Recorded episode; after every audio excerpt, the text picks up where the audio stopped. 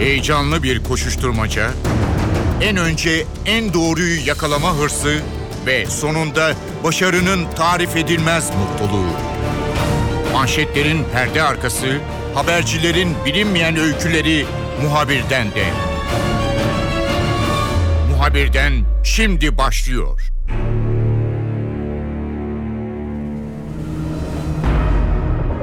Haftanın önemli konusu Başbakan Başdanışmanı Yalçın Akdoğan'ın yaptığı bir açıklama oldu. Akdoğan, başka kurumları sayarken de Türk Silahlı Kuvvetleri'ne de komplo kurulmuş olabileceğini söyledi. Son yolsuzluk soruşturmasını yürüten ekipten yola çıkarak böyle bir yorumda bulundu Akdoğan. Ve bu durum, bu açıklama bir tartışmayı ve girişimleri başlattı. Genelkurmay Başkanlığı hafta içerisinde Ankara Cumhuriyet Başsavcılığına müracaatta bulundu. Balyoz ve Ergenekon davalarının yeniden görülmesinin yolunu açacak bir suç duyurusunda bulundu Genelkurmay.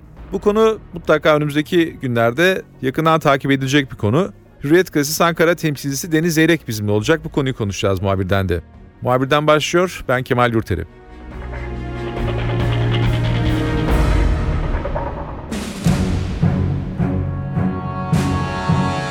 Deniz, e, öncelikle yeni görevin hayırlı olsun diyeceğiz. NTV Radyo'ya her zaman destek veriyorsun. Programda da birkaç kez konuk etmiştik. Bu kez yeni görevinle ilk kez birlikte olacağız. Deniz Ankara'yı izliyoruz. Şu an e, gündemde olan ve en çok merak edilen konu şu.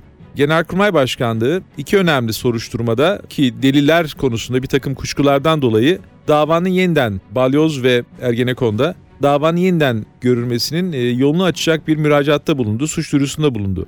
Bu ne ifade eder? Bu adım e, nasıl bir yankı bulur? İstersen önce onu sorayım sana. Şimdi açıkçası bu rüzgar meselesi ne dönüştü biraz. Bundan 5 sene önce gayet olağan görülen şeyler e, artık e, olağan dışı olarak tescilleniyor. Bizzat hükümet tarafından tescilleniyor hem de. Dolayısıyla da o rüzgar biliyorsun Ankara'da o rüzgar her şeyi belirliyor. Rüzgar nereden eserse bütün gelişmelerde e, o rüzgara göre şekilleniyor. Dolayısıyla e, Genelkurmay Başkanlığı belki böyle bir başvuruyu bundan 5 sene önce yapsaydı e, herhalde takipsizlikle e, karşılaşması an meselesi olurdu ama şimdi soruşturma başlatıldığını öğreniyoruz.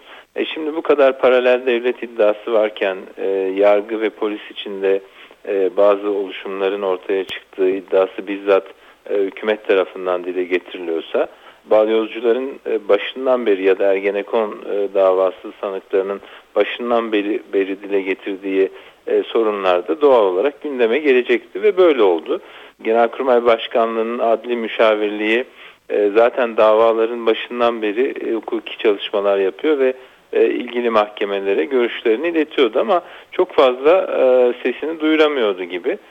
Şimdi öyle görünüyor ki böyle bir konjonktür oluştu ve yargı içindeki o oluşumların sadece şimdi işte bu son 17 Aralık operasyonuyla ortaya çıkan e, durumla ilgili değil. Geçmişte de Ergenekon, Balyoz gibi davalarda usulüne uygun olmayan şeyler yaptılar. Artık bağımsız yargıya güvenmekten başka e, çaremiz kalmadı. Yani dolayısıyla e, bu böyle bir şey varsa yargıda ve poliste bunu açığa çıkaracak olan da yine bağımsız yargıdır. E, dolayısıyla hani rüzgarda biraz e, açıkçası o yönde estiğine göre çok yakında daha somut gelişmelerle karşılaşabiliriz. Deniz tabii şunu hatırlatmakta fayda var. Bu davalar başladığı zaman hem e, sanıkların bir takım iddiaları vardı. Yani şu an delillerin düzmece olduğu konusundaki birçok iddia duruşmalar sırasında dile getirildi. Bunu tabii hatırlatmakta fayda var. Çünkü belki beklentiyi e, ne ölçüde bu müracaat karşılayacak onu iyi analiz etmek gerekir. Örneğin balyoz duruşmalarında ses kayıtları konusunda ve delillerin toplanması konusunda çok ciddi itirazlar vardı. TÜBİTAK'tan gelen raporlar oldu. Bir takım bilgisayarlara sızan bilgiler, daha sonradan bilgi yüklenmesi konusunda bir takım iddialar vardı. Bunlara karşı gelen raporlar oldu. Bir de gizli tanıklar vardı mesela. Sonradan bir kısmının düzmece isimler olduğu, gerçek kimliklerinin başka olduğu ortaya çıktı. Hatta Şemdin Sakın bile gizli tanık olduğu ortaya çıktı. Hatta bir davada bir savcının e, gizli tanık olarak ifade verdiği ortaya çıktı. Yani e, o kadar çok şey sayabilirim ki sana ama şöyle bir şey var e, Kemal aslında onu anlatmaya çalışıyorum. Bak e, her e, bugün yaşadığımız 17 Aralık e, operasyonundan sonra yaşadığımız ya da gördüğümüz her fotoğraf karesinin bir benzeri geçmişte var. Yani işte sabahın köründe ev basıyorsunuz kardeşim e, denildiğinde e, geçmişte hatırlayacaksın sabahın köründe ev basılıyordu. İşte kasalarda paralar bulunuyor. İşte hatırla Sinan Aygün'ün evinde de kasada para bulunmuştu. Ama kimse o tepkileri göstermemişti. Kamyon mesela işte şimdi durduruluyor. Aranamıyor bile. Hatırlayacaksın Ankara'da bir kamyon durduruldu. İçinden çok sayıda el bombası çıktı e, vesaire. Şimdi e, mesela tırda arama yapılamıyor. Gerekçesi devlet sırrı. E, bu ülkenin sırrı varsa bunların en büyüğü nerededir? İşte kozmik odadaydı. Kozmik odaya bile girildi 10 gün boyunca e, yargıçlar gitti orada. Kozmik odada araştırma yaptı. Belge aldılar, belge çıkardılar oradan. Yani geçmişte e, gayet normal görünen e, ve sıradan bir şekilde yapılıp e, bunlar askeri vesayetle mücadelenin bir unsurudur diye anlatılan şeyler bugün paralel devletin yaptığı usulsüz davranışlar gibi nitelendirilmeye başlandı. E bunlardan birinin doğru olması lazım. Yani bugünkü doğruysa e, öncekinin de sorgulanması çok doğal. Evet Deniz ben de zaten buna dikkat çekmeye çalışıyordum ama orada parantez de açmaya çalıştım. Ben çünkü gizli tanıklar konusu gibi sanıkların verilen karardan, e, mahkemenin vardığı sonuçtan tatmin olmadığı birçok husus var. Buna karşılık da bu yargılamalar sırasında aslında itiraz edilmiş veya düzmece olduğu iddia edilen birçok deliller konusunda e, bilirkişi raporları da var. Belki bunları şimdi biraz daha sağlıklı bir şekilde ortaya koyacaklar. Ben şöyle anlıyorum, e, Genelkurmay Başkanlığı'nın müracaatı aslında bir anlamda e, bu konuda hükümetin e, ve parlamentonun da bir adım atması beklensin içeriyor gibi geliyor bana. Çünkü bütün davaların yeniden görülmesi belki 4-5 sene sürecek ve bu içerideki insanlar için de e, pratikte hemen ilk etapta bir şey ifade etmeyecek. Ama bu konuda bir yasal düzenleme veya bir formül bulunursa belki hem bu davaların yeniden görülmesi hem de sanıkların bu mağduriyetinin giderilmesi söz konusu olabilir diye düşünüyorum. Siyasi beklenti konusunu sana sormak istiyorum. Yani siyasette böyle bir hava var mı? Bu e, beklentiyi karşılayacak e, bir niyet var mı hükümette veya diğer parlamentoda temsil edilen partiler de buna katılabilirler? Bu Ankara'da konuşuluyor. E, yani hani konuşulmuyor desem yalan olur. E, bir toplumsal barışa da katkıda bulunacak bir takım adımlar atılsın, bazı mağduriyetler giderilsin e, gibi yaklaşımlar söz konusu. Hatta bu işte hükümet cemaat tartışmaları çerçevesinde bu paralel yargının, paralel işte devlet yapılanması denilen yapının e, mağdur ettiği insanların mağduriyetleri de giderilsin e, demeye kadar varan e, açıklamalarla, konuşmalarla karşılaşıyoruz. Ama ben şu konuda biraz tereddüt içindeyim. E, biliyorsun bugün itibariyle artık e, seçim sattım halindeyiz ve meclisin bu konudaki olanakları artık çok kısıtlı. Yani gündeminde daha önceden alınmış ve aciliyeti olan bir takım yasalar çıkarılacaktır ama bundan sonra mesela HSYK'nın yapısını değiştirmekten bahsediyorlar. E, bu anayasal bir kuruluş referandumla değiştirildi. Dolayısıyla anayasa değişikliği gerekiyor. E, zor görünüyor. E, ama mesela balyoz sanıklarının, ergenekon sanıklarının ya da işte e, hükümetin şu anda paralel devlet olarak ilan ettiği e, o grupların yürüttüğü soruşturmalarla devam eden davaların yeniden görülmesi yönünde e, bir çaba ortaya çıkabilir. Mevcut mevzuat da kullanılabilir. İşte bireysel başvuru hakkı da kullanılabilir. E, ceza muhakemeleri kanununda küçük bir değişiklik yapılarak da bir takım e, olumlu gelişmeler sağlanabilir. Zaten Kemal Kılıçdaroğlu bir sürriyetle manşet yaptık. Açık açık dedi ki açık çek veriyorum. Yani yeniden yargılanmazsa yeniden yargılama meclise getirsinler destekleyelim. E, bir kere MHP de destekleyecektir. Bu işten MHP'nin bir milletvekili de mağdur durumda. Ayrıca MHP e, milli orduya işte kumpas kuruldu gibi yaklaşımları da destekleyen bir tavır ortaya koyuyor. E, haliyle de eğer iktidar partisinden böyle bir adım gelirse ben karşılık bulacağını bekliyorum ve meclisten kısa sürede çıkmasını da muhtemel görüyorum. Deniz Bülent Arınç'ın yaptığı açıklamalar var. Bu beklentileri e, özetleyip e, arkasından da bir af e, beklemesin kimse bizden dedi. Dolayısıyla kapıyı kapattığı gibi mi bakmak lazım? Hayır hayır burada şimdi af meselesi tamamıyla başka bir şey. Zaten Başbakan Tayyip Erdoğan sık sık dile getiriyor. Yani ben e, insanlara karşı işlenmiş suçları affedecek bir yola gitmem diyor. Dolayısıyla bir genel af söyleminden söz ediliyor. Ama işte mesela suçun niteliği değişiyor ya da yeni deliller ortaya çıkıyor ve yargılama yeniden yapılıyor. E, yargılamanın sonucu farklı oluyor.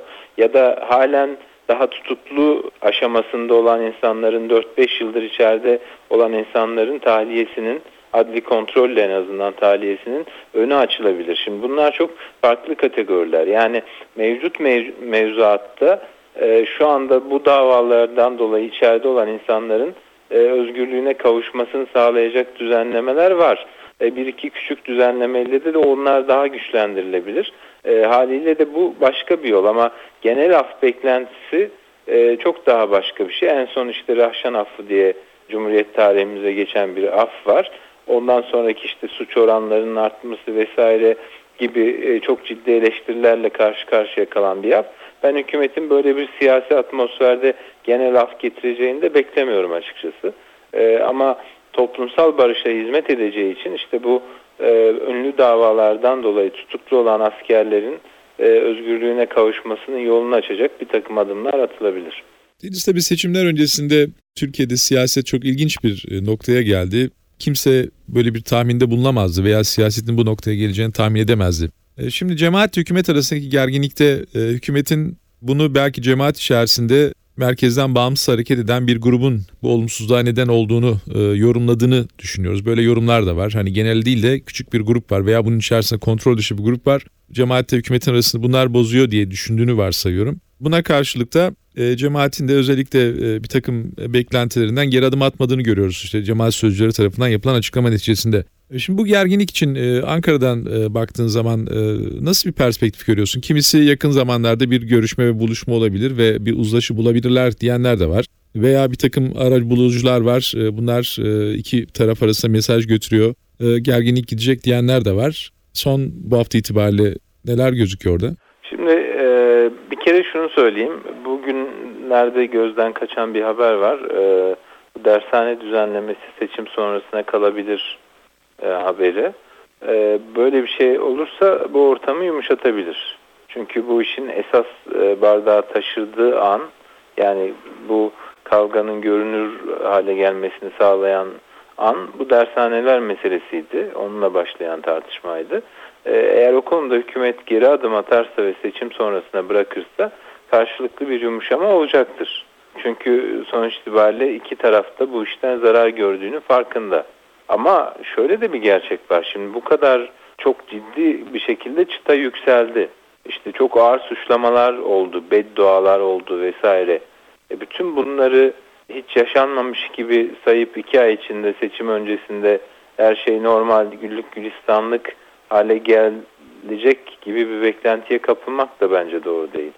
Yani e, elbette ki normalleşme yaşanabilir uzun vadede ama e, bunun böyle bir iki ay içinde hiçbir şey yaşanmamış gibi işte hükümet kamudaki e, tırnak içinde söylüyorum e, cemaatçi yapılanmalara paralel dev, devlet adını vermemiş gibi ya da e, cemaat kanadı e, hükümetin işte yolsuzlukları örtmeye çalıştığı iddiasını dile getirmemiş gibi bir süt liman bir ortam beklemek de e, biraz saftillik olur. Deniz son sorum şu olacak. Belki de yakın dönemde pek karşılaşmadığımız bir bürokraside atama görevden almalar söz konusu. Bu emniyetle başladı. Birçok son soruşturmalar kapsamında birçok soruşturma yürüten veya soruşturma yürüten kişilerin amirleri pozisyondaki emniyet görevleri pasifize edildiler. Bunun yanı sıra kamu kurumlarında da bunun devam ettiğini görüyoruz. Farklı farklı yerlerde. Belki birçoğunu da biz duymuyoruz. Ee, Bunların çünkü hepsi belki çok önemli isimler değil veya doğrudan bizim e, bu soruşturmayla veya cemaatle veya başka bir yerle ilişkilendirmediğimiz için dikkatimizi çekmemiş isimler de olabilir. Bu Ankara'da nasıl bir hava yaratıyor? Bürokraside, bakanlıklarda hani iş göremez hale getirmek mi veya biraz daha işlerin yürümesine mi sebebiyet veriyor? Bir donukluk mu? Çünkü hani bürokrasinin bu seçim dönemlerindeki e, durağan hale gelmesi bilinen bir şeydir Ankara'da. Bir de bunun üzerine bu eklendiği zaman e, bu görevden almalar, e, yer değiştirmeler e, nasıl bir durum söz konusu orada?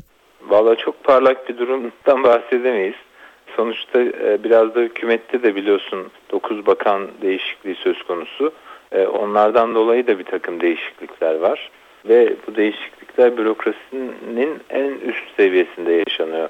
Başbakanlık müsteşarı e, İçişleri Bakanı oldu. Şimdi Başbakanlık müsteşarlığı bu işin zirve yaptığı yerdir. Şimdi orada da atamalar olacak. Onun altında da olacak. E, yeni bakanların hepsi kendi bakanlarını, genel müdürlerini ve e, müsteşarlarını, genel müdürlerini atayacak. E, onlar kendi ekiplerinde değişikliğe gidecekler. Ama e, özellikle Burhan Kuzu'nun o 2000 kişilik bir liste var iddiasından sonra e, bu iş bir gerilim yaratmış. Yani bir e, takım kesimlerde acaba cadı avı mı yapılıyor e, gibi bir endişe yaratmış. Bunun bu endişenin gerilimi de açıkçası bürokraside e, ciddi bir şekilde hissediliyor Ankara'da. Deniz Zeyrek, Hürriyet Gazetesi Ankara temsilcisi. Notlarını bizimle paylaştı. Deniz yeni görevin tekrar hayırlı olsun. Görüşmek üzere. Çok teşekkür ederim. İyi yayınlar.